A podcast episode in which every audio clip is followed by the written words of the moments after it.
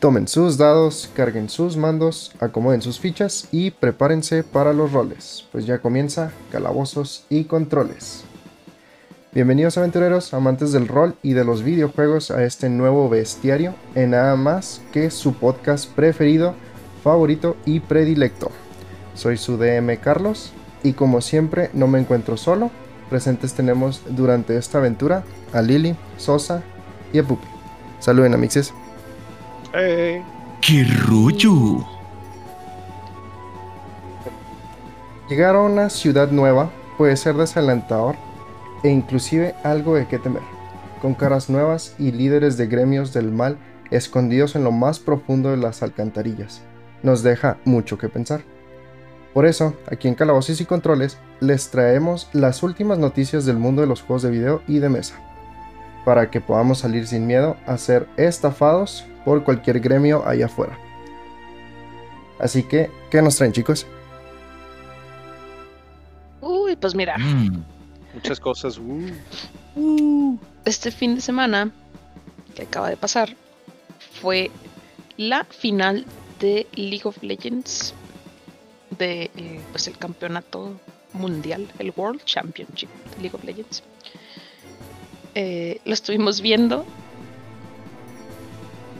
y bueno, pues la verdad decepcionados. Válgame, ¿por qué? ¿Qué pasó? A ver, yo de plano no vi absolutamente nada y no sé nada. Ilústrenos. Ah, pues eh, la ceremonia de inicio siempre siempre hacen una ceremonita así en donde muestran gráficos así los más bonitos que tienen, los lo más reciente. Sale gente cantando y cosas así. como si fuera un Eh, opening. Sí, pues una anime. ceremonia normal. Salió el Lil, Lil Nas X cantando su canción. Eh, estaba bastante interesante cómo estaba vestido. estaba vestido como. Voy a decir como de mujer, pero pues sí era muy. ropa muy femenina la que tenía puesta. Y peluca así larga. Muy andrógino. Pues estaba vestido de mujer. Ah, Em, sí, Carlos pensó, me dice, ¿ese es Ari? Y yo, no. Simón. Y pues la final fue contra el equipo T1 contra DRM. D- DRM, No, de RW, güey. DRX. Ah, de- Ah, ni, yo- ni tú ni yo, güey. O sea, pobrecitos, era un equipo que ni conocíamos tanto. Eh, ellos fueron los underdogs, por así decirlo, en todo el campeonato. Y pues obviamente queríamos nosotros que ganara T1 porque pues Y Baker, ¿verdad? Faker, ajá, exacto, sí, sí. Y pues estuvo súper cardíaco al final. Se fueron hasta el quinto juego. Empezaron ganando 1-1, 2-2. Y, Como, el, pues, sí, como decía el libreto, terminaron- sí, sí, sí, claro. Terminaron, terminó T1 perdiendo. Y estuvo bien triste. Pero pues, ni modo. Eso fue el, Se resumen, hacer. el resumen del LOL Championship. Aquí ya hacen las, las sueños y esperanzas de una skin de Ari de, SK, de SKT. Ya no es SKT, nada más es T1. Ah, sí, cierto. de- Es fake, total. Bueno. Eh, sean. Ya mero sale el juego de Pokémon Scarlet Violet. En algunos días, algunas semanas. No sé qué día sale. Pero ya sale en noviembre. y decía algo, ¿no? Antes, se- se- No sé. según yo, es antes de Thanksgiving, pero sí. Ok. Ay, qué raro. Ya hay gente. Posiblemente en España, no sé por qué. Que tiene los juegos. Entonces. El 18 de noviembre, 18 de noviembre, en más o menos. la próxima semana. sí. Damn. Iba a decir como en 10 días, pero no, no cuenta el- nuestra línea del tiempo. Exactamente. ya se están filtrando muchísimas cosas, se están filtrando Pokémones nuevos. Eh, lamentablemente, para el momento que estamos grabando, solo se ha filtrado la evolución de Fuecoco, la primera evolución, o sea que sería la de en medio. Mm, Todavía no hay este, las filtraciones de los demás starters, que es como que lo que nos gusta mucho ver a todos. Esprigatito. Queremos saber si Sprigatito va a ser cuatro, si va a ser bípedo o se va a quedar cuadrúpedo. Por favor, cuadrúpedo, por favor. Tenemos que esperar favor. probablemente unos días a que se filtre todo. y ¿cómo se llama? ¿Fue Coco? Eh, su evolución se llama Crocalor. Crocalor. Parece indocumentado. Parece indocumentado porque en un las imágenes sombrero. que se filtraron Eh. eh, tiene un sombrero en la cabeza. O sea, pero un sombrero, sombrero así, un sombrero mexa. Así como Bueno, me- mexicano como nos lo ponen los estadounidenses, ¿verdad? Pero sí. así, un Eh. sombrero estereotipado. Eso. Pero- eh. Es que eso parece porque las imágenes filtradas están como muy borro- borrositas. Pero dice la gente que lo que tiene en realidad en la cabeza es un nido con un huevo. Simón. Asemejando un sombrero. Asemejando un sombrero. Parece sombrero, huele como sombrero, pero es un, es un nido con huevo. Ah, huevo. Sí, a huevo. Sí, sí, está muy raro. Eh, pero bueno, nosotros los que nos gusta pues ver a los Pokémon, pues ya quiero que salgan todos para verlos y juzgarlos y decir, ah, este está bien feo, ah, este está chido. Y ya desde ahí decides, ah, este es el que voy a usar en el juego. Y pues otro Pokémon que se filtró de una manera muy extraña. se empezó, comenzó filtrando en Pokémon Go. Eh, es muy raro que las cosas lleguen. o sea, lo mostraron primero ahí, le hicieron data mine a- al modelo del Pokémon y todos dijeron, ¿y esta cosa qué es? Y pues es que en efecto parece un marcianito. Nada más es una cosita, un monito, un marcianito gris, ojitos negros. Y pues resulta que este Pokémon es nuevo para Scarlet y Violet. Y el Pokémon carga una moneda en su espalda. Ah. Este Pokémon ya después lo. Como dos días o tres días después lo anunciaron oficialmente en, la, en las páginas de Pokémon. Que. ¿Cómo se llama? Algo Gold. Está en un tesoro el güey. O sea, el güey es como un Mimic. Un Mimic de un tesoro, un cofre del tesoro. De hecho. Me recuerda a los marcianitos de la Coca-Cola de antes. A los hielocos. Ándale, esos, güey. Está muy, sí, pues es un loco que carga monedas que se roba de los tesoros y así. y es como un fantasma, pero parece un insecto, no sé. Está muy raro. Lo, o sea, lo interesante es que ese Pokémon lo encontraron en Pokémon Go primero. O sea, no fue filtrado por los juegos oficiales ni nada. Y, Interesante. y así. Y pues ya la siguiente vez que estemos hablando probablemente ya esté todo filtrado ya. Muy probablemente. Sí. En el terreno no espera nadie. Espera absolutamente nadie. Pero ¿sabes lo que yo sí espero? Pues yo espero que en este Interworld, este 9 de noviembre, pues a pesar de que voy a tener mi peluca y nariz de payaso, pues espero noticias de Silkson porque pues con este pues no pasar nos Lo sé, pero No una te parte de mí no puede no puede no puede dejar eso al lado de que, ¿y si sale? Eventualmente sale? tiene que pasar. La esperanza es lo último que, lo último que muere, lamentablemente. Y eso me causa mucho dolor. Y este no, es, no va a ser una. ¿Cómo se dice? Una excepción. Así que 9 de noviembre, Indie World. Si les gusta ver los juegos de indie para Nintendo Switch, pues espérenlo ahí. Y Excelente. Sí. Sí, Silkson. Nah, vamos a traerla. Pues la, otra, la última vez no quedamos así, pero. Yo había escuchado por ahí que iban a hablar cosas más específicas del Switch, o sea, creo que de la consola, entonces. Ya ojalá y que- ojalá y que sí den tiempo para Silkson, que en realidad no veo por qué no. Pero pues ya igual no va a ser exclusivo de Switch, entonces.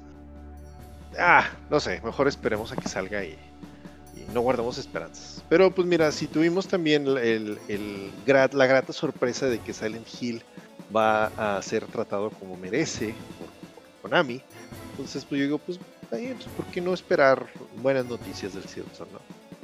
Y En fin, otras cosas, y vaya que están interesantes. Es un juego de mesa, eh, pues, para los que aman y otros que odian. Pues que eso no le va a interesar, pero menos para mí, el, sacaron un, juego de mesa, acaban de anunciar un Kickstarter para el juego de mesa de The Last of Us Escape Dark. Así se llama. En la portada tiene un maldito clicker que me dan tanta cosa esos, esos en específico. O sea, puedes poner un bloater, puedes poner un runner, no hay problema. Pero, güey, no, no, un clicker es como que. ¡Ah! Entonces, ¿no te gustan los champiñones? Lo hicieron a propósito para triggerear. Tal vez. Sí, no ¿Qué le manches. molesta, Sosa? Le molestan los clickers, pónganlo. La portada. Grande. Ay, Dios mío. Pues sí, es, está, se ve bonito. eh, va a empezar el Kickstarter. Si no es que ya empezó esta semana. Y pues es hora de, de meterle al pledge. Eh, no, no, sinceramente no lo he revisado. Creo que para la siguiente semana podremos tener más noticias acerca de eso. Este, platicar un poquito más de todo ese show. Pero pues por mientras, así es, tenemos tenemos juego de mesa de The Last of Us por fin. Para los que a lo mejor lo estaban esperando o lo querían en algún momento, pues ya lo, ahí lo tenemos. Eh, sí, o sea, eh, me parece buena idea. Obviamente, como los juegos de mesa y los videojuegos en realidad no tienen mucho que ver los gameplays ni así. O sea, no importa si no te gusta The La- The Last of Us. O sea, De todas maneras el juego de mesa puede estar chido. O sea, depende de qué se trate. O cómo sean las mecánicas o, o así. Y si no te gusta The Last of Us, pues nada más lo resquineas y ya. lo haces de otra cosa. The Last of Wii. Pues va a ser parecido al, a los que ya tenemos de Dark Souls y esos, ¿no? Quiero pensar que van a Uh. utilizar mecánicas parecidas. Sí, yo también quiero pensar que es un dungeon crawler y a lo mejor que vas a poder tener que vas a tener que salir del lugar donde estás y pues obviamente tienes que caminar o puedes decidir correr, utilizar las distracciones que utilizas en el juego. Sí, sí, de verdad sí me lo imagino y sí se ve interesante. A ver, a ver qué tal está. Un Zombicide. Bien, sí. Ándale. Y. Otro, otro juego de mesa que ya lo habíamos mencionado aquí hace, hace rato. eh, Fantasy Flight Games iba a sacar, o más bien anunció, este, su nuevo deck builder que era de Star Wars. Por ahí lo Ah, platicamos. Eh, pues ya nos dieron más reglas, o más bien ya nos explicaron más o menos cómo se juega, de qué trata. Eh, y nos están diciendo que pues para marzo 2023 sería cuando tuviéramos ya el release al público. O sea, pues en general, ¿no? Por lo pronto pueden hacer sus, sus pre-orders. Están en, de hecho en la página los- lo tiene marcado en 38 dólares. Entonces pues ahí está. Ok, suena lindo. Le damos. Continuamos ahora. Ay, Dios mío, esta, esta noticia no sé cómo mencionarla. Me, me, me, me- alegré Con odio. un poco. Sí, vamos a decirlo con odio, la neta es que sí se lo merecen. Ah, maldita, maldita sea Square Enix. Me alegré y no tanto por mí, sino porque tengo amigos que son súper fan de esta franquicia, de este RPG que pues ya básicamente está en el olvido. Es el Parasite Eve. Oh. En algún momento fue un juegazo, el 1 y todavía el 2 incluso fue lo, fue más. Después del 3 ahí fue en, de- en decadencia la franquicia y pues ya no a nadie más se ha atrevido a revivirla. Hasta hace unos cuantos días. El problema es que nos estuvieron poniendo ahí pequeños detallitos de que es un, algo de simbiogénesis y no sé qué rollo.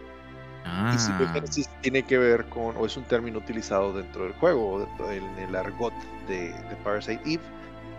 Pues resultó que esto era únicamente una experiencia de arte coleccionable en forma de NFTs. Yeah. Ah. Wow. ¿Qué es eso? Así es. Qué horrible, güey. Sí, güey. Qué excepción. no, no, sí, te- tengo, tengo, tengo de perdida dos amigos. Saludos a mi amigo Luis Torres y a mi amigo Max, este, que vive allá en Torreón. Este, los dos estaban emocionados por la noticia y pues no, valió madre. Entonces. ¿Ya les hablaste, güey? ¿Están bien?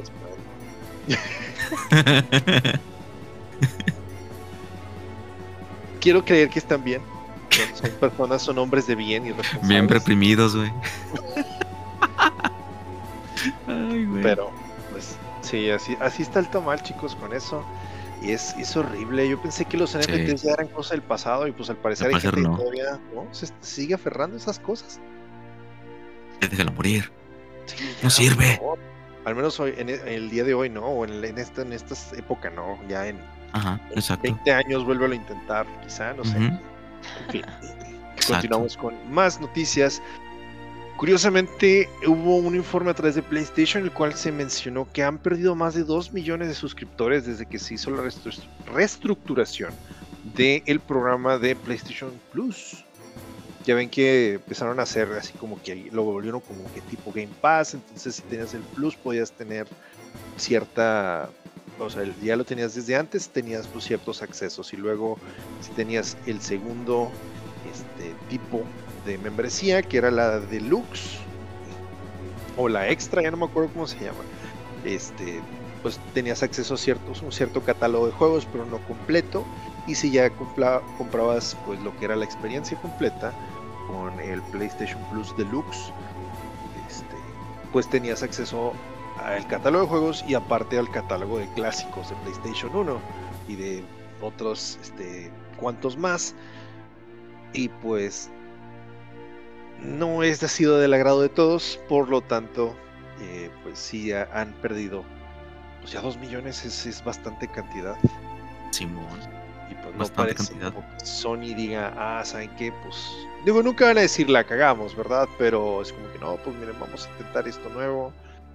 No. Ahí siguen las cosas tal y cual como están. Y así seguirán, yo creo. Igual. no?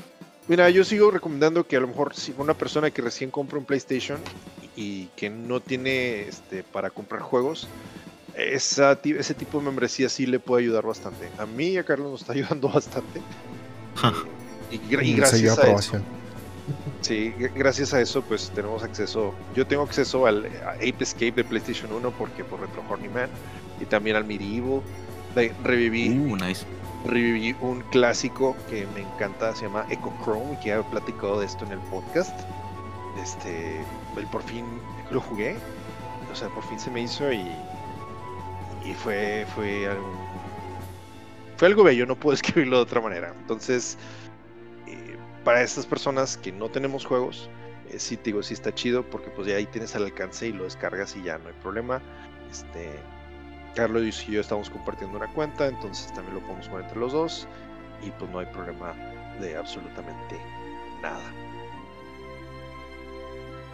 Continuamos hablando de cosas relacionadas a lo mejor con PlayStation a través de Kojima, pero no exactamente el juego va a ser de PlayStation, pero eh, filtran supuestas imágenes del próximo juego, Overdose, este eh, gameplay. Ah, bueno, hubo, unas imágenes, me tocó ver unas cuantas imágenes y me tocó ver también un gameplay así. Te das cuenta que alguien grabó con un celular o alguien mandó un video a una persona en un celular y luego esa persona se lo mandó como que en un video de esos que se queman después de que lo reproduces una vez. Y una persona adicional lo estaba grabando con un celular por fuera. sí, entonces. Pues, la verga la calidad. Sí, ajá, que chingue su madre la calidad un poquito. Lo que se ha alcanzado a apreciar es que estaba Margaret Qualley y era la personaje jugable, así es que buenas noticias, Carlos. Mama puede que sea la protagonista, eh, pero pues vamos a ver qué onda. Mientras tanto, eh, pues no han dicho nada más. Eh, Kojima se la pasa haciendo cosas crípticas del juego, el cómo, el por qué y el dónde yo le atino, yo le tiro a que lo siguiente que vamos a ver, si no es que vemos un trailer completo, lo vamos a ver en los The Game Awards. Porque pues ahí está su compa Geoff Kelly. Nomás por eso. Eso es lo que yo creo. Pues esperemos, esperemos a ver qué, qué sale, güey. Sí, yo digo que lo que salga va a ser chido. Y de todas maneras, vamos a tener, de una manera u otra, vamos a tener acceso a jugarlo, ya sea en el PlayStation o si no, pues a través de Game Pass. Entonces, este, estamos, estamos cubiertos ahí. No hay ninguna bronca. Se supone que, se supone que ese sí, perdón, de lo que se filtró, o sea, sí iba a ser como secuela o precuela, ¿no? De Death Stranding. Mm, Tengo entendido que es algo aparte. Porque la verdad, el video que se puso es nomás Margaret Qualley avanzando en unos pasillos, en unos cuartos. Se ven así como que sangre en el piso, entonces se veía más como una experiencia de terror. Y bueno, yo sé que no es miel sobre hojuelas Death Stranding, ¿verdad? Pero no se veía futurista, es a lo que me quiero referir. Ok, bueno, es que porque en el, o sea, el personaje en específico de Mama tiene, o sea, en el, el arco, pues te explica parte de su, de su pasado o qué es lo que pasó para que tuviera el bebé. Y este, y parte de eso, o sea, explica, o más bien donde te explica, eh, pareciera que es de donde es el video. Órale, ok. Bueno, es que como yo no he jugado Death Stranding, por eso sí, no, a lo mejor no puedo entender a lo que te refieres. Habrá que jugarlo. Habrá que jugarlo. Habrá que jugarlo. Y precisamente hablando de Kojima, eh, tiene todavía tiene bastante éxito a través de su podcast, ¿eh? No hay semana en la que no vea, no vea que al menos hay un, un- alguna página de, de videojuegos mencione un highlight de, de lo que haya dicho. Y ahora hizo algo bastante interesante la semana pasada. Eh, mencionó que eh, no piensa regresar a ninguna franquicia con la que ya haya colaborado o trabajado. Esto es Metal Gear, Silent Hill o incluso el PT. Entonces esto despeja pues bastantes rumores de una vez por todas, porque también por ahí había unos rumores de un proyecto, traen un proyecto bien raro que se llama Desolado, pues, tiene un nombre bien extraño, pero no todavía no dicen si es un juego, si Abandoned se llama, Abandoned se llama el juego y está siendo desarrollado por Blue Box Games o algo así. Pues ¿Ahora sí lo están desarrollando, güey, o es broma otra vez? es que ese es el pedo, o sea, unos dicen que es puro humo, otros dicen que no, pero a final de cuentas Kojima dijo que él está para nada está relacionado con ese proyecto y que pues simplemente dejen de de, inventar cosas, o sea, dice le- si le es molesto y cada semana viene escuchando algo nuevo y que pues no, o sea, en realidad él está concentrado en su en su proyecto, en sus proyectos, perdón, en su estudio y creo que incluso hasta el presidente de Blue Box Games agradeció que haya salido a, a decir que nada de esto de lo que está ocurriendo es verdad. Entonces, pues supongo que abandonamos la esperanza, pero pues es no, Kojima es Kojima, gracias, Sí. gracias. no, güey. Como diría el, el meme del, del Rey León, güey. No es cierto, dime que no es cierto. Ándale. Algo así. Pero, pues, pues sí, por una parte podemos estar tranquilos. A lo mejor no hay tantas cosas crípticas de Kojima, tal vez. Bueno, puedes decir Kojima sin cripticismo. Críptico. Ah, Pues sí, eso sí. También en sus podcasts han mencionado que dice que cada semana recibe una oferta diferente de diferentes empresas de videojuegos para comprar su estudio. Pero pues, o sea, es, o sea, lo que dices, pues es que por eso yo dise- dis- desarrollé este estudio. O sea, porque yo quiero hacer, no quiero depender de nadie para hacer las cosas y pues quiero hacer lo que me gusta. Entonces, no creo que en algún momento vaya a vender esto y seguiremos así para de aquí en adelante. Entonces, pues, un aplauso y me paro de pie para, para Kojima Senpai, que en realidad no es como que tan difícil de que nos impresione, bueno, al menos a mí. Estu- Estudios, güey. No, no me espero, no espero. No espero no esa reacción de ti, güey. Exactamente, Kojima is God. Pero. A ver, bueno, vamos a ver qué tanto les impresiona esto. Netflix, justamente el día de hoy que estamos grabando, anuncia que van a tener una colaboración para poder traer proyectos de Gears of War a su servicio de streaming a través de, al menos lo que se está hablando es una película live action y también se considera una serie animada para adultos, pues yo creo que por el contenido gráfico, ¿no? La violencia. Sí, y sí, sí, obviamente. desmadre. Mi. No esperaría otra cosa, güey. Pero empezamos mal desde que dijiste Netflix, güey. Pues sí, también. Igual Ah, acuérdense Ya- que está 50-50. es que o es muy bueno o es muy malo, güey. Sí, sí. Igual la sí. cancelan. O sea, sí, es cierto. Si es muy buena, no. Ay, Como. Cowboy Bebop, sí, claro, claro, claro. Sí, desmadraron Cowboy pero. Ah, es- ah. Sí, no tengo nada que decir al respecto. La gente ahorita ya está pidiendo que por favor traigan a Dave Batista para el, el rol de Marcus Phoenix. Ah, pues sí queda. De hecho, él quería, él quería ser, él dijo que si se armaba algo, él, él estaba dispuesto a ser el personaje. Uh, Lo también tiene que ser La Roca y Terry Cruz. sí, claro. ¡Hola, verga! Está bien Ah. chido ese reparto. Yeah. Pero es Sí, Netflix, que así que no va a te pasar. Pero hombre mamado. Simón, No. que Terry Cruz sea este Dom. sí, le queda. Interesante. Muy interesante. Pero ¿saben qué más interesante? A ver. Que ahora podemos tener un jet. Sobre todo si tienes un PlayStation 4 y God of War Ragnarok. ok. Porque al parecer, si- si el, God of, el God of War Ragnarok corre bien en PC4. Pero la ventilación va a estar al máximo, así que espero tengas unos audífonos de esos Noise Canceling porque vas a tener un jet ahí. Eh, no sé, mientras lo corra. sí, Pero- exacto. Sí, Mientras lo sí. joder. No, es que es. No, sí es demasiado. O sea, sí es- hay veces en las que mejor, poder. mejor conectas los audífonos al control que estar subiéndole a la tele. Simón.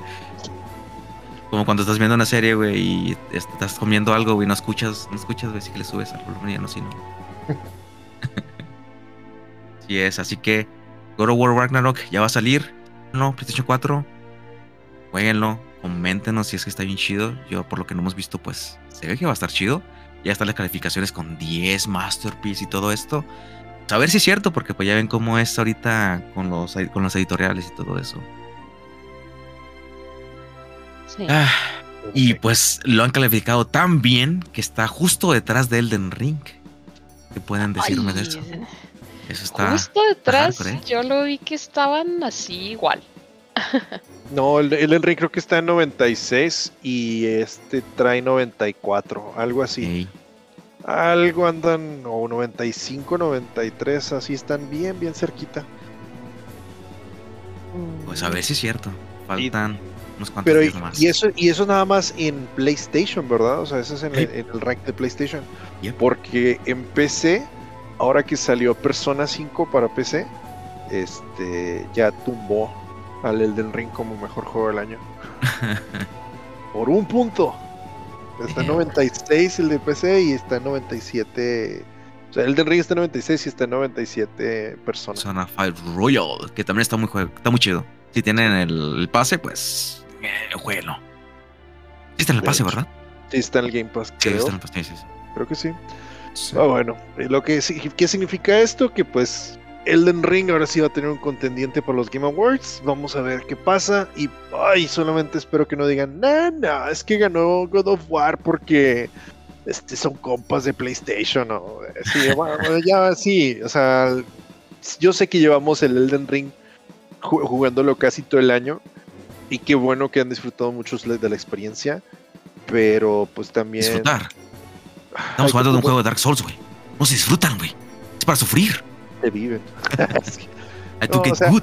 A lo, a lo que voy es que, o sea, no porque a lo mejor duraste eso con todo el año y por un mes que haya durado el Ragnarok, pues a lo mejor pues sí puedo dar la sorpresa, quién sabe y no. De hecho, hasta eso me hace pensar que el Elden Ring tiene ventaja sobre el God of War Ragnarok.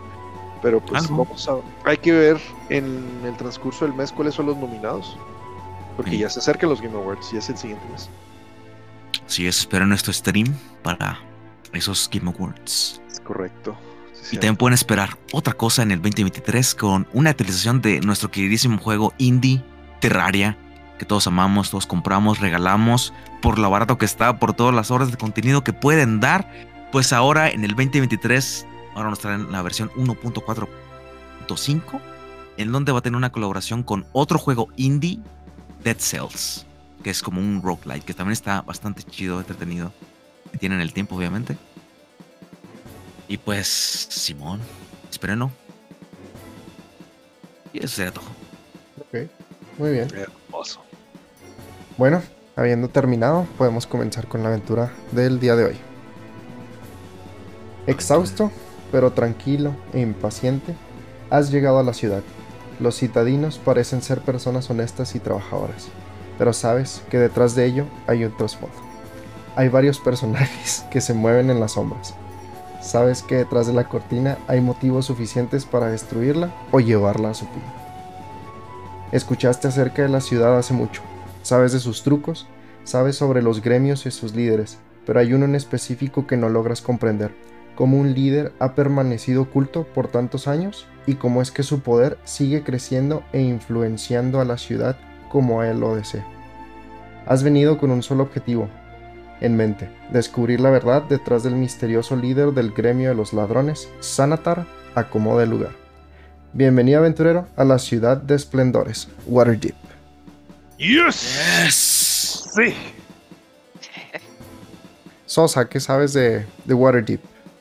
¿O de dónde, de dónde escuchaste?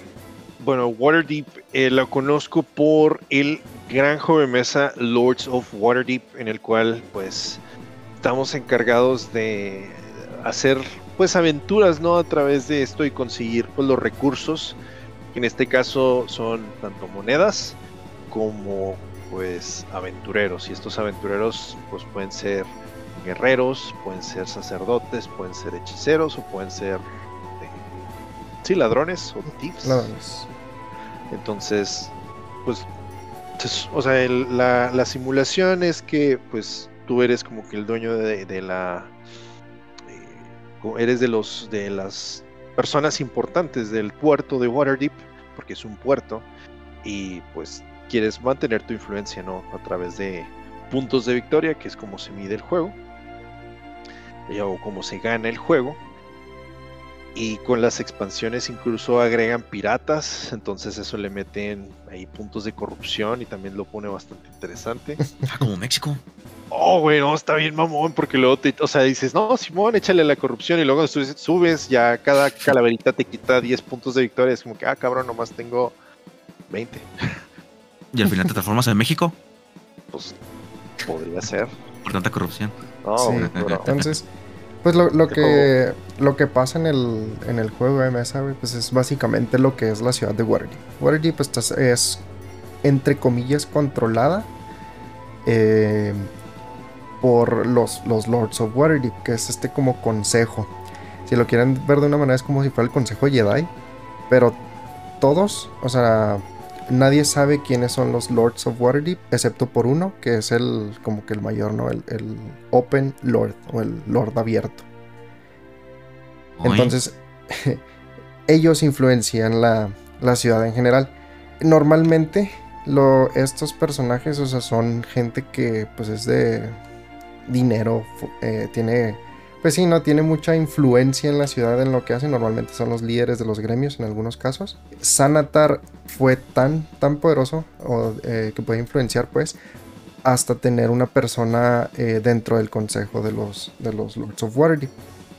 Y bueno, antes de comenzar, los beholders son fáciles de identificar, pues esencialmente son una cabeza flotante con un solo ojo, rodeado de 10 tentáculos con ojos. Otro aspecto sería que tiene una enorme boca. Da unos besotes, pues. Mm. Güey, tengo un flashback bien cabrón a los. ¿Cómo se llaman esos cacodemonios de. de Doom? Así, güey, se Sí. parecen un chingo. Ah, ya sé cuál es ese. Sí, ya sé cuál es ese. Pero con, ten- con ojos, más ojos flotando. Mira, entonces sí podemos decir que es un hijo de Mike Wazowski y Medusa. Sí, Sí. Jo. con poderes telequinéticos.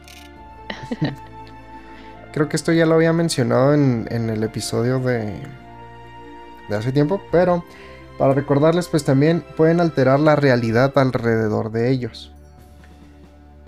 Listo Eh, conocer uno. cuando un beholder sueña con otro beholder, uno nuevo comienza a existir. Ah, Usualmente termina en una pelea a muerte con cuchillos. Pelea a muerte con ojos. Insisto, ¿cómo pueden agarrar las cosas si solo tienen tentáculos con finales de ojos? Lo agarran a su tentáculo. Y le.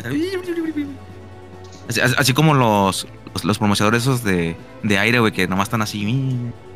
Así nomás moviendo los brazos.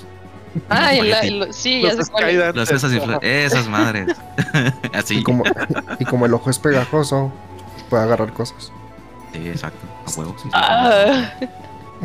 ok, pero entonces un beholder sueña con otro beholder y este beholder empieza a existir con el que soñaron. O sea, imagínense, están, ahorita se van a dormir, sueñan con otra versión de ustedes y mañana que despierten va a estar esa otra versión ahí dormida a un lado de ustedes. Hermoso. Yo le diría, ahora es tu turno, bro. Buena suerte y me mato a la verga, güey. Aquí están mis llaves, güey. Ahí vas.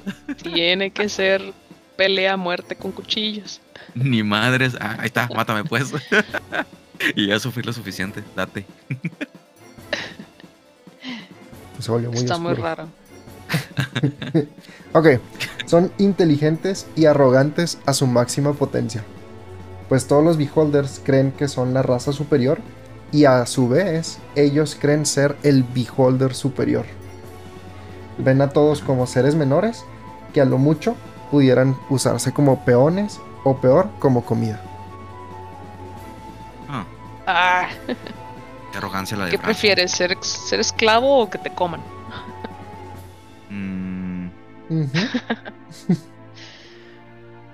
Si lo consideras de una manera enferma, si te comen, te vuelves uno con el beholder. Eres parte del beholder. Ok. Si tú te vuelves el esclavista. Ah, tú ¿Qué? te vuelves el beholder. Ok. Ah, verde, esa cosa es verde. Supongo que un estómago es para el postre. Podría ser. Ya pues. Y el otro para los sus enemigos que se come porque son muy malos. O sea No, que si, si tenemos el pulmón, pues. entonces si les da asma ya, ahí valieron. Pues mira, tiene sentido que Pero- nada más tenga un pulmón, ya que es que, güey, iba a decir que nada más tiene un ojo, o sea, pero es que tiene un ojo central. Tiene un ojo central. Y luego, sé que tiene que ver con un pulmón. De que nosotros tenemos dos ojos y tenemos dos pulmones. Ah, no, sí, claro. Ah. Entonces, si pierdo el ojo, pierdo un pulmón o cómo está Ah, el caray. rollo? ¿Y por qué mi- mi compa el Tito? ¿Y por qué mi compa el Tito que tiene un ojo tiene dos pulmones, pues? Pero mira, en anatomía beholder, nada más es Ah. una bola. Entonces nada más tiene un pulmón central que también ha de ser una bola. Que Imagi- solo- Pero imagínate si tienes el pulmón atrás del ojo. Arriba de los estómagos. arriba de los estómagos. Ah, Son dos bolitas. Ah, pues sí. sí.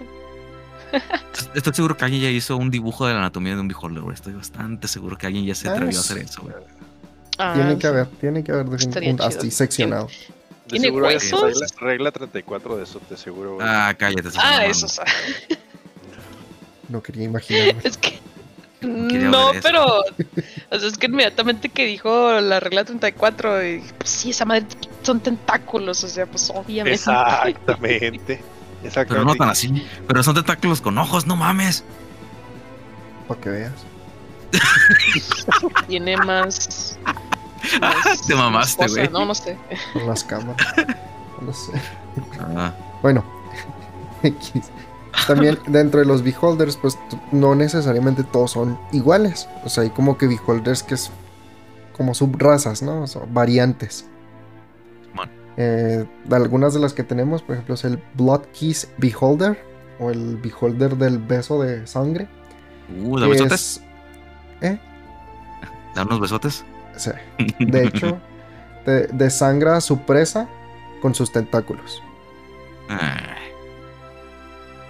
Este qué chiste. Es que no te puede besar porque no tiene la. No, espera, sí tiene boca, olvídalo. Sí, sí tiene boca. Sí.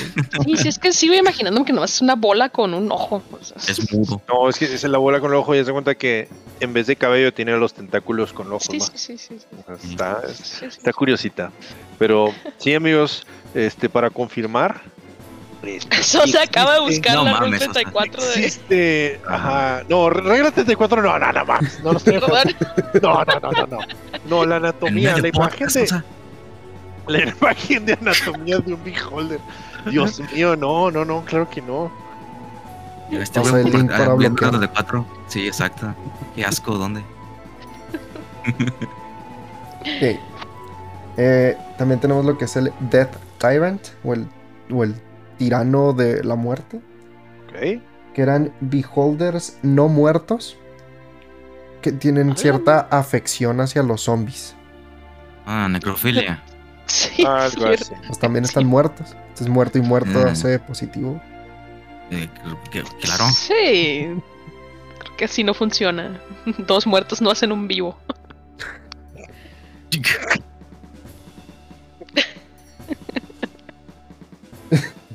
Pero qué tal dos personas que están muertas por dentro hacer una relación y una relación que está viva, ¿eh?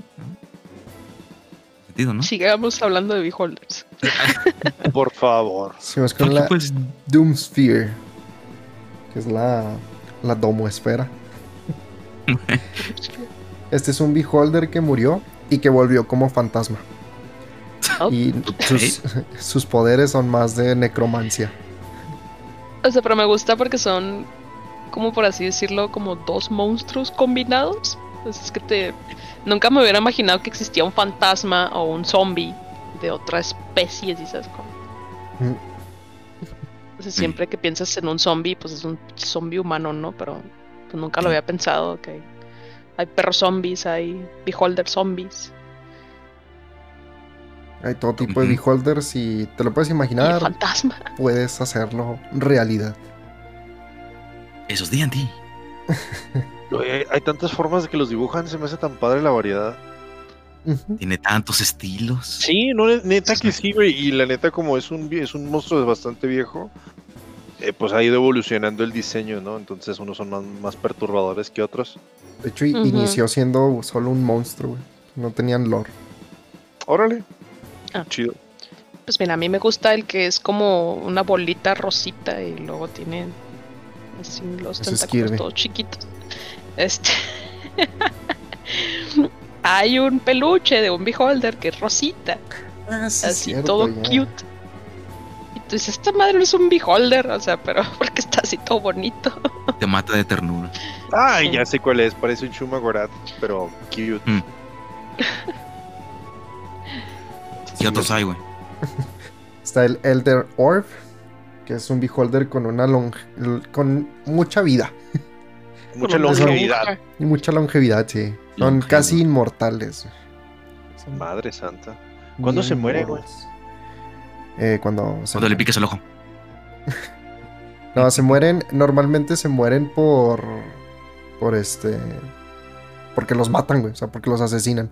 Los muy pocos que logran o más bien los muy pocos que sí viven, si no son estos güeyes casi inmortales, eh, típicamente de- son que 100 que había visto como 120 a 150 años, güey. No son así Bien. tan wow. Lo que sí tienen es de que a los dos años ya son considerados adultos. O sea, esto es Uh. dos años después de que hicieron puff en la cabeza de otro beholder.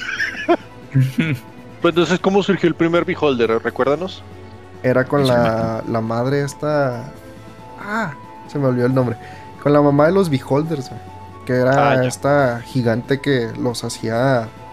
Aunque creo que sí los paría, o sea, en, en- en huevos. Y, pero que los corría de la casa en cuanto hacían hatch. En Mm, cuanto, en cuanto eclosionaban. Interesante. Sí, sí, sí. También tenemos lo que son los. El ojo de la flama. Eye of Flame. Estos son unos beholders inusualmente dóciles. Usualmente eh, saben que no son el superior a otro beholder. Y sirven a, a ese beholder. Un beholder más poderoso. Ese es el beholder rosita. Ah, ok. Eh, Mira qué cosas. Es porque está todo chiquito y bonito, inmenso y pues tiene que servir a los otros. ok. Tiene sentido por lo más gracioso de todo. Ok. Tenemos lo que es el Eye of Frost. Que este viene siendo un beholder que vive en soledad. Es No, sí, como que ya, vive solo. Mi tipo de beholder. Ok. Eso es, por eso es frío. Eh, tenemos también lo que es la Hive Mother o la madre eh, La colmena. Que no es como quien dice una colmena de muchos beholders. o realmente así es como se llama. Es conocida como el, el último tirante. eh, No, el último tirano. Y sí, ah, cabrón. ¿tirante? Sí, tirano, tirano. The Ultimate Tyrant. Es un. bu- Bueno, más bien es un Beholder que es enormemente grande. Con la capacidad de hacerle stun a enemigos eh, con un gran rango. O sea. Nomás es un pinche Beholder más gigante y más malo. güey. Por eso es Hype Mother. Eh, pues bueno, esos son algunos de los Beholders que, que existen. O de las. de las sub. No son subrazas, son como que las variantes del Beholder. Porque las subrazas son otras. Eh, pues sí, sí tiene. Son. No son beholders de verdad. En el sentido de que no, no tienen como que los mismos valores. Y no quiere decir que sean valores buenos, ¿verdad? O sea, realmente no comparten lo que es la xenofobia que tienen los, los beholders normales. Y aunque a veces puede que no sean malos, no les quita que su naturaleza sea cruel. Estos son las subrazas, no las variantes de beholder. beholder. Ujú. Oh, interesante. Ah. Entonces, por ejemplo, aquí tenemos lo que es el Death Kiss o el beso de la muerte. Que estos son sus, sus tentáculos, sus pedúnculos, fueron reemplazados con tentáculos que chupan sangre. Ok. O sea, que son bocas. Ajá, o sea, ya no tiene ojos al final. No, ya no. Nomás tiene es sus tentáculos que te, te besan hasta chuparte la sangre. Una sanguijuela, así nomás. Ah, Ahí, a morir. ya. Ok, es un beholder vampiro. Y lo peor del caso es que no te chupa la sangre mordiéndote, sino que te pues, tiene los tentáculos. Es que tiene boca, pero no chupa la sangre con la boca. Eh, bueno. Ok. Hay un tipo de, de beholder, un tipo de subraza, que es el Eye of the Deep. Esta es una subespecie acuática de beholders, que lo único notable de ellos, de su físico, es de que tienen dos manos. Ok. Bueno, tienen más como... ah, Tienen pulgares. Así, güey. no, no, no, son claws. Serían sí, garras. tienen Garras. tenazas. Tenazas. tenazas, gracias. sí. Tenazas. Entonces imagínense que es un beholder cangrejo. Sí, cangrejo. No mames, lo estoy viendo y sí, güey, es un cangrejo, güey. Ok. Me lo imaginé también como un Geodude. Así que nomás una bola y lo tiene en dos manos. Yo, dos te- yo me- brazos. también, ajá, me lo, lo pensé así, de hecho. También tenemos los beholdercitos. Sí. Geyser, que viene siendo un beholder más chiquito con solo cuatro tentáculos. Ok. Cuatro hojitas. Es un beholdercito. Un beholdercito. Ese tiene que ser el rosita, entonces. ah. Pueden ser este los beholders de cualquier como color o así. Todos son Pues, diferentes. Sí, pero realmente creo que es de los monstruos que más ah, abren el, el camino a la imaginación. O sea, pueden ser como tú quieras, eh, con que otro beholder lo haya soñado. Entonces ya como que te abre las puertas a muchas cosas. Ajá, sí, tiene sentido. O sea que hay por ahí beholders color arcoiris, güey, es todo. Inclusive. Que un tentáculo de beholder. cada color. El Behol- Bigelder, el Bigelder. Beholder. Simón. Beholder. Ok, yo tengo una pregunta. ¿Cómo, ¿Qué tan difícil es derrotar un Beholder, güey? Madre. En un, en un, en un así panorama de D&D, güey, sí, una batalla, güey. ¿Qué tan difícil, güey? Sí, Pues dijo que era un monstruo, ¿no? Al principio. Y Sí, o sea que al sí. principio, antes de tener lore, era un monstruo. Pues mira, es CR13, o sea, no está tan alto. Un challenge rating de 13. No está tan alto, pero igual sí haría algo de. Pues de daño, por decirlo de una forma. O sea, sí sería de todos modos como que difícil. Para una, una party, por ejemplo, como. ¿Nosotros en qué estamos? ¿Qué nivel son? Son nueve, ¿no? ah, nueve. Sí. bueno. Podrían, podrían con uno, a duras penas. Luego nuestra próxima campaña, está un Beholder. Wipe. ¿Por qué no? Why Oh, shouldn't I? maldita O sea, sea, ento- no. entonces es un monstruo como como genérico. Es un monstruo genérico. No es un monstruo como jefe, así como, no sé, como el Kraken o como... Como Tiamat puedes que habíamos hablado. Nada, Son no, o esas sea, cosas así que nunca vas a pelear contra ellas porque están así imposibles. nada, este sí es un monstruo genérico. Normalmente es, es este. Si es pesado, si es difícil por el hecho de que tiene muchas habilidades. Y sí, prácticamente, si lo miras te mueres. Sí. ¿Te petrifica, no? ¿O te desintegra? Te, pues es que depende de con cuál ojo te dispare. Porque también, Ah. como que cada ojo Cada es ojo uno tiene diferente. poderes. Simón. Ah, tiene los Sharingans. Ah, mira. El Beholder Itachi. Míralo. Estaría, bien, No, estaría bien mamón, ¿eh? Sí, o sea, en un, en un tentáculo tiene un Sharingan, el otro tiene el, el Rinnegan, El el Rinnegan. otro tiene el Byakugan, el, así, No, los ojos mames, nah. Muere. divertido, sí, suena divertido. Sí, sí, pues es que en realidad puedes ponerlo como que como tú quieras, ¿no? O sea, te digo, tiene un rayo de desintegración, un rayo de hielo, un rayo de fuego, un rayo acídico. no sé, ya. Nos avienta cloro, ¿no? El ¿No tiene un rayo, rayo waifuficador? waifuficador. Sí, Waifuficador. que te convierte en waifu, ¿no? Eh, No, las pregunto. Pues sí, si tienes mucha confianza con, con tus amiguitos con los que juegas D&D, pues puedes decirle. Muy bien, muy bien. yeah. Sería el, wai- el, el waifu, el, el rayo. El rayo que le hace wolololo. Ándale Y también. ya te, te cambió el personaje. The Age of Empires. Wow. Digo, por ejemplo, su, su ojo central puede crear un cono de antimagia. O sea, absorbe la magia. No, se cuenta que. Se ve como Eraser de My Hero Academia, que te ve y no puedes usar tus Ajá. poderes. Ándale. Básicamente es eso, pero, o sea, si es. Tú tienes que decir un, un lugar, o, o bueno, más bien el Beholder elige un lugar, y de ese lugar o sea, se hace como un cono de 150 pies, este, en donde la magia no sirve. Mm. Sí. Ok, ok. Güey. Como lo pones, me, me acuerdo de Mute, güey, del Rainbow Six. Que no puedes usar los. ¿Cómo se llama? Los gadgets. También, O sea- este, de los, de los ojos, los pedúnculos, son 10 tipos de rayos, que es el rayo de eh, Charm, Espera, ¿todos los beholders tienen 10 ojos nomás? sí. Bueno, Oh. 11. Oh. Sí, sí, 10 Bueno, tentáculos con ojos y un ojo central. Ujú. Ah, Ok, ok. Ah, ok. Entonces, de uno de ellos dispara su rayo de Charm. Los Encanto. seduce. Sí, gracias, los encanta. Eh, otro es su rayo paralizante, paralizador. Eh, básicamente lo que hace pues, es paralizar un minuto al, al que haya visto. El rayo del miedo y Ray, que también tienes que hacer un saving throw, o si no, estás asustado por un minuto. Ok.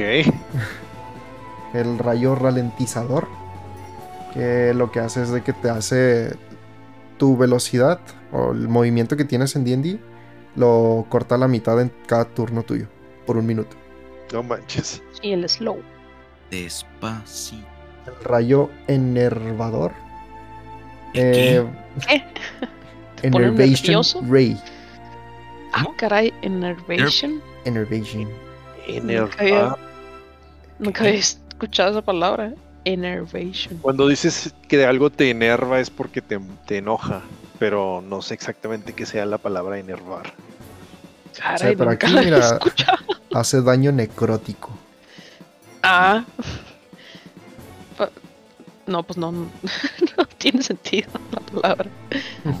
Con el rayo, daño. rayo telequinético. Ah, Básicamente hace que se. que se. que mueva cosas. Eh, puede mover. Es por eso no necesita manos. Mm, Mm, interesante. Puede cargar un objeto que pese hasta 300 libras.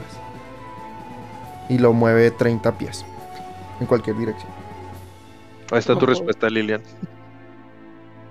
Puedes hasta usar una espada y luchar con ella. Tiene su rayo, para dormir. El Sleep Ray. Pues este cabrón está como Pokémon, ¿no? Tienes Tiene sí, parálisis, charm. Hijo, de no. Nos falta algo que lo congele, algún rayo congelador. Eh, no. Ay, gracias a Dios. O de poison, tampoco. Pues sí, hay unos, hay unos. bueno, estamos con el de sleep, que lo que hace es básicamente que te quedas dormido por un minuto. Ok. El de petrificación, Ahí está. Ah, ok. este pues ya te, te convierte en, en, en piedra. ¿Por un minuto? Mira, este tiene el poder de medusa. Simón. y pues aquí empiezan tus, tus saving throws. Si los fallas, eh, te vuelves ya una estatua forever. Ya solamente con, con spells de alto nivel puedes este deshacer esa petrificación. Y dejar de ser No. estatua. Órale, qué interesante.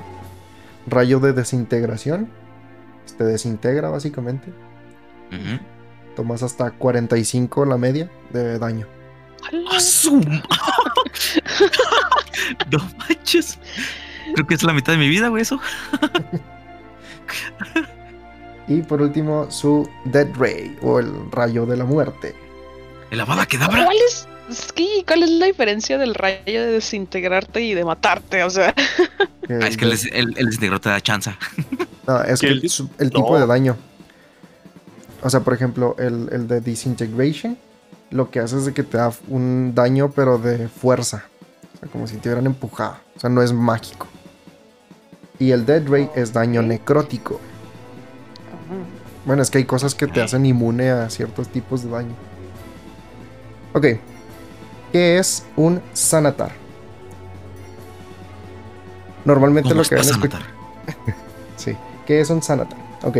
Sanatar es el título otorgado al líder del gremio de los ladrones de Sanatar, Sanatar's Thieves Guild.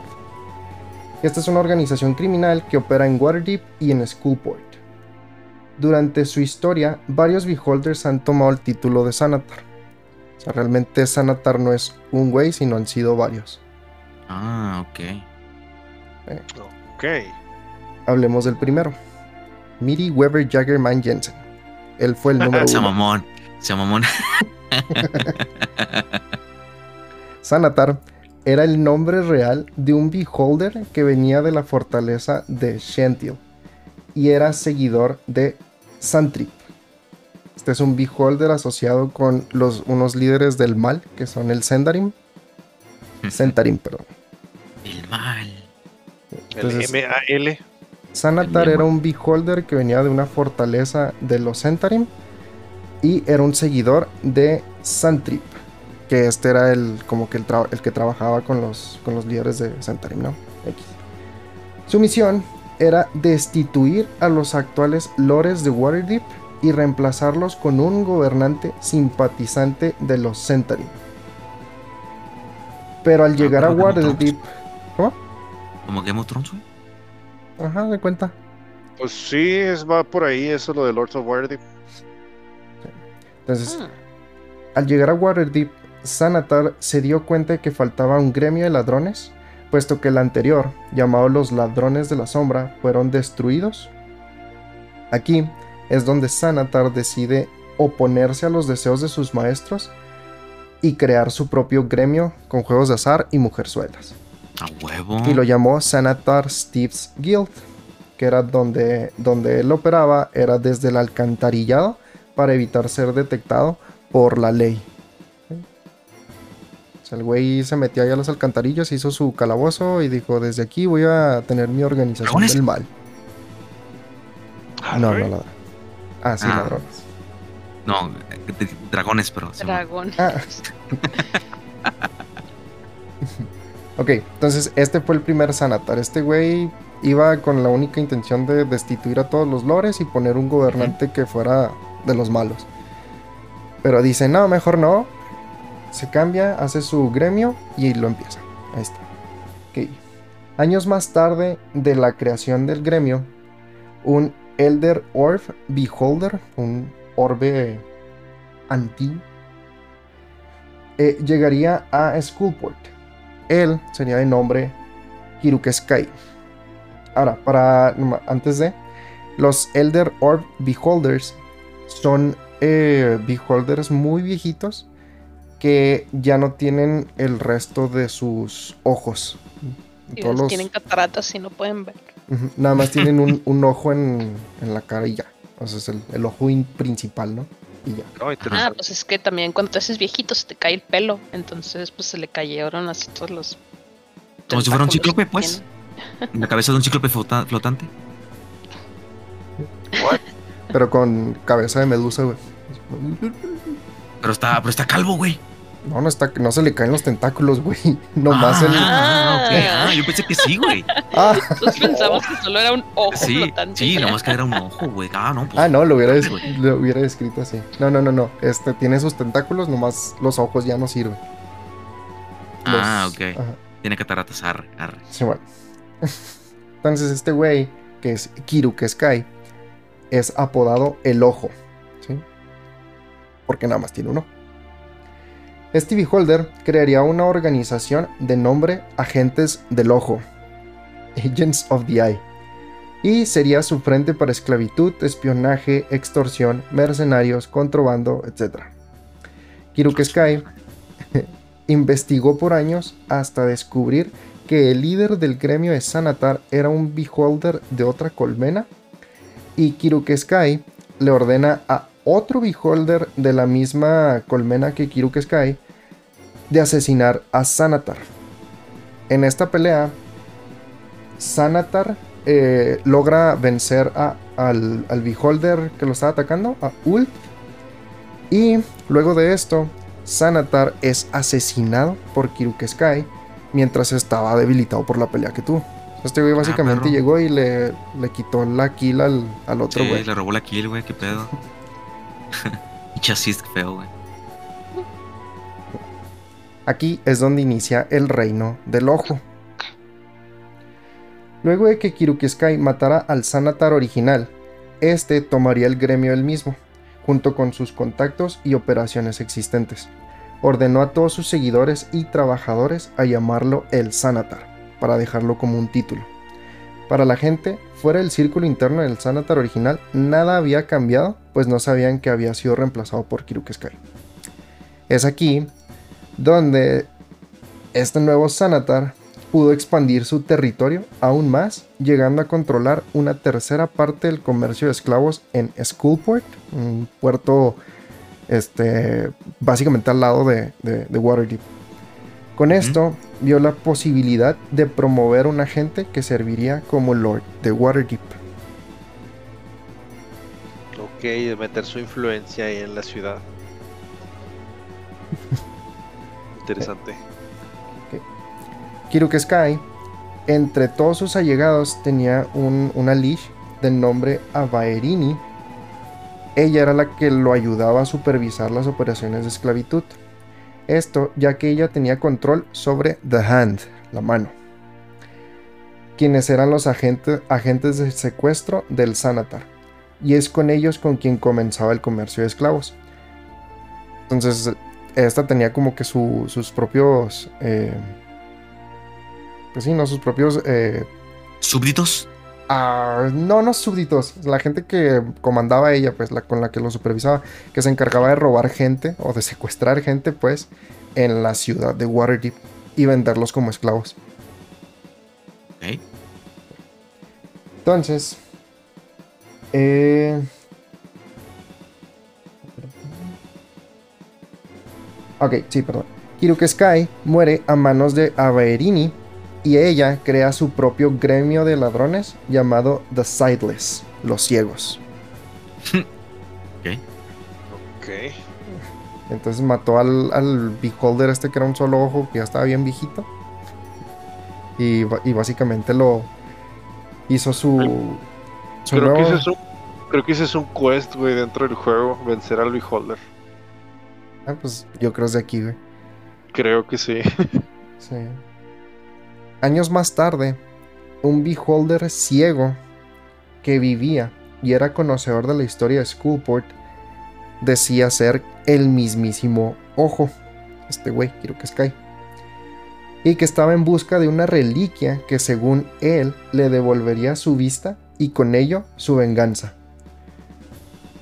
Ya luego, luego de esta pelea, pues el título de Sanatar pasaría a alguien más y el ojo, ahora conocido como el ciego, sería solamente una criatura más en Waterdeep, el cual por su sabiduría era consultado para apaciguar riñas entre grupos rivales. Pues este güey pasó de ser el ojo a ser el ciego a ser un don nadie. Ah. Pero ayudaba mucho a, lo- a los grupos rivales a apaciguar peleas o riñas. pues. Un, un diplomata. De ahí tenemos lo que son los relleno holders. Son todos estos que pues realmente es relleno, ¿no? Al pasar los años, el titular de, el, el título, perdón, el título de Sanatar pasaba de beholder en beholder, ya sea si mataban al Sanatar previo o si eran elegidos para seguir con el título. Uno de ellos fue Sandulsrital, Salud. quien, quien escogió retirarse pacíficamente de los peligros que el título conllevaba. Literalmente va y muere, muere. Sí, bueno. no mames. y Sulktur. Tuvo el título por un breve tiempo. Era parte de un grupo de cuatro beholders con, quien tenías, eh, con quienes tenía comunicación acerca de la ciudad y su historia y pues todo lo que pasaba, ¿no? Era básicamente como su espía. Pero se cansó de esto y el secretismo que conllevaba el título. Así que decide retirarse y, el, y este mismo grupo envía al sucesor actual que tenemos como Sanatar. Él lleva por nombre Sushax. ¿Cómo? Sushax. Sushak. Z-U-S-H-A-X-X. Sushax. Hmm. Chis, nombres Nombres- raros, güey. Sí, su nombre está muy de. De usuario de Xbox. Por las X. Así, así le voy a poner a mi, a mi gato, güey. Sushak. Dice que tu hijo. güey. Shusha- Shushax. no, güey, no. Bueno. Sushax pasó su primer año como el Sanatar leyendo la extensiva biblioteca que los previos Sanatar habían acumulado, sacando su set de conocimiento. Sushax le gusta tomar decisiones y apuestas grandes para incrementar su poder e influencia. Llega incluso a considerar revelar su verdadera identidad como Beholder más allá de su círculo interno. Esto sería algo inesperado, ya que Sushax e- era un líder megalómano y paranoico, que en muy raras ocasiones salía de su guarida secreta, un calabozo, que conectaba Skullport con su alcantarillado. Por esto mismo llevaba siempre consigo un anillo de invisibilidad, un anillo de escudo mental y un anillo de resistencia, los cuales cargaba en sus pedúnculos, que son los tentaculitos que tienen por ojos. Les iba a decir, como un beholder se pone anillos. no tienen manos. Con poder mental, Claro, poder del. lo cargo De la imaginación. Pues sí puede, ¿no? Con su rayo de manos, avienta un rayo manual. Sí. Bueno, como ya lo mencioné, Sushax deseaba conocimiento por sobre todo lo demás. Llega incluso a plantar agentes espías en la biblioteca de Candlekeep, que es la biblioteca eh, fortificada de la, de Coast. Es la más grande y extensa y completa biblioteca en todo Faerun, que viene siendo todo el setting, todo el continente, pues. Ah, ok. Esto lo hacía para poder enviar copias a su guarida en, en Waterdeep. ¿Copias como tal? O sea, Eventualmente- de. ¿De los libros? ¿Copias de los libros? Sí, sí, sí. O sea, puso espías en, en la, en la biblioteca para Ajá. que ellos le pudieran enviar copias. Porque ese güey, o sea, estaba. Ah. Siempre era el conocimiento por sobre todo. Ah, el plagio. Eventualmente, Sushax controla el Skullport de manera abierta y convierte a la pequeña ciudad en un santuario para el gremio de Sanatar. La mayoría de los negocios de la ciudad cerraron por ello, y los pocos que seguían de pie pagaban dinero de protección al Sanatar. Y no sé si recuerdan a los Centarim, pero. Pues luego de, que hayan tenido una fallida negociación entre el gremio y Centarim para traer la paz, un conflicto su- surgió entre ambos y su campo de batalla son las calles de Waterdeep. sea, después de mucho, mucho tiempo y es como que ya no es el mismo Sanatar, pero pues igual está cayendo la responsabilidad del güey primerito que fue el que dijo, ya no voy a ser de los Centauri.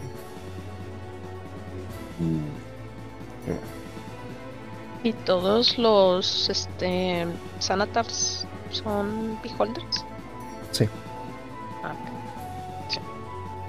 Eso es racismo. ¿Por qué se sabe esto? Porque se sabe que al menos 14 Beholders han llevado el título de Sanatar. Y no es sino hasta Sushex que nadie sabía de la historia de sucesión del título, ni quién o qué era realmente el Sanatar. O sea, sino Mm, que es hasta que este güey vino y dijo, Sanatar es un Beholder y soy yo. ah". Yo soy Iron Man. Ándale, básicamente. Yo soy el. Sanatar. Yo Sí, soy tu dios. Entonces, dentro de la, de la guarida de, de Sanatar existe una cámara que se llama la cripta de los Sanatars pasados, donde se tienen cuatro preservados en un fluido embalsamador y nueve urnas con las cenizas de los beholders desintegrados. De estos, solamente se conoce el nombre de los cinco que mencionamos aquí. Sanatar, Kirus, Kirukeskai, Sandulcitrat. Esa Mira, así madre que como está que digas que madre. conoces el nombre, pues como que no. Sí. Ese güey, El güey ese. y Sultkur y Sushex. ¿Cómo era Sandulchurrichiguisa? ¿Qué dice? Sandulritral. Sandulcitral. Sandulchitral. Ahora dilo tres veces frente a un espejo. Sandulcitral. Sandulchitral, Sandulchitral, Sandulchitral. Te teletransportas a un Isekai de D&D, güey. ¡Hola. Uy. Y pues sí, esos son los, los hermosos beholders. Güey, la neta, era de los eh, best, de las bestias, güey, que quería escuchar, güey, de D&D. Gracias por, por cumplir. Así como, como yo te cumplí explicándote lo que es el Yori Loco, ahora tú estás devolviendo tu favor, explicándome lo que son los Beholders y te lo agradezco bastante. Porque, pues, eso los conozco por Lords of Waterdeep, como lo mencionaste. Entonces, este, pues yo estoy eternamente agradecido, ¿verdad? No sé, no sé acá que digan, qué opinen mis amigos, mis amiguitos, Lilian y Pupi. Yo la neta no, no, mm, siempre la, la pienso, güey, que no mames, si este pinche Carlos nos pone un beholder, güey, ¿qué, qué vamos a hacer, güey? neta, güey, neta, güey, lo que pienso, güey. Porque vi, no, no sé si han visto Goblin Slayer, pero en Goblin Slayer, pues, pelean contra un beholder, güey, y pues, no mames. Oh, ¿en serio? Pinches, pinches estrategias vergas, güey, sí, güey. Órale. Sí, está bien chido, güey. Ok. Sí, no, Goblin Slayer, yo nomás conozco el primer episodio y porque Ah, no, sí, güey, todos conocieron el primer pinche episodio de la polémica y todo, sí. Sí, soy muy normie, lo siento. Véanlo, Está, es- está bien, es la, la serie de Chan. Yo no la he visto completa. Mira, güey, Goblin Slayer considera vi una campaña de D&D, güey, edgy. Considérala así, güey. Una campaña de D&D, güey, donde un güey que no va a matar goblins. Super edgy, güey. Pues suena como cualquier Isekai. O sea, Pues sí, pero este güey nomás mata goblins. Sinceramente. Con uno que otro monstruo Nada más mata goblins. ¿Por qué se llamará Goblin Slayer? Me Ah, no sé, no sé. No, No le he preguntado. Porque es el inicio de su Isekai. Aquí es donde está nomás matando a bajos niveles para poder subir a las áreas chidas. Ándale, está farmeando, güey. Así como el meme pues ese que dicen de, de- de. Slayer. Ahí me avisa. Oh, Subió de nivel. chido. La, en la cuarta, quinta temporada. Ya sé. Ah, Dios mío. En fin, amigos. Muchas gracias por habernos escuchado en otro episodio del podcast de Calabozos y Controles. Ahora fue más de calabozos que de controles. Así es que estamos de vuelta con esta serie. Eh, no se olviden de seguirnos en nuestras redes sociales como Calabozos y Controles en todas partes, sobre todo en Facebook, Instagram y YouTube. Subimos memes, subimos episodios todos los jueves a las 6 de la mañana hora de Ciudad de México, que bueno, ahorita ya es la misma hora en Ciudad de México y Ciudad Juárez, A porque qué hora es. nuestros brillantes este, personas aquí de, no sé si el gobierno, no sé en realidad dónde, a qué nivel han, han determinado eso, pero ah, ya, eso me quejo en otro lado, ¿verdad? Eh, también no se olviden que hacemos streams todos los miércoles. Estamos, eh, su servidor está transmitiendo lo que es The Last of Us parte 2. Este juego que al fin se me está haciendo poder jugar para poder este, platicarlo más adelante en un episodio aquí del podcast, pero pues primero hay que, hay que informarnos, ¿no? Entonces, eh, pues los invitamos a que nos acompañen. Eh, ya hay varios que se la han pasado y que nunca fallan. Ahí está. Saludos, un saludo especial a Fito del Castillo, que siempre nos sintoniza todos los miércoles. Y pues ahí estamos en punto de las 7 horas de la Ciudad de México. Y pues si llegaron hasta este punto del podcast, eh, no queda más que decirles pues muchísimas gracias y a nombre de todo el equipo nos despedimos, no sin antes decirles que tengan buenos días, buenas tardes, buenas noches y jueguen. Nunca se olviden de jugar y nos vemos en el próximo nivel. Bye. Chido. Hasta luego. No sueñen con beholders. Sí. Y lavar los ojos.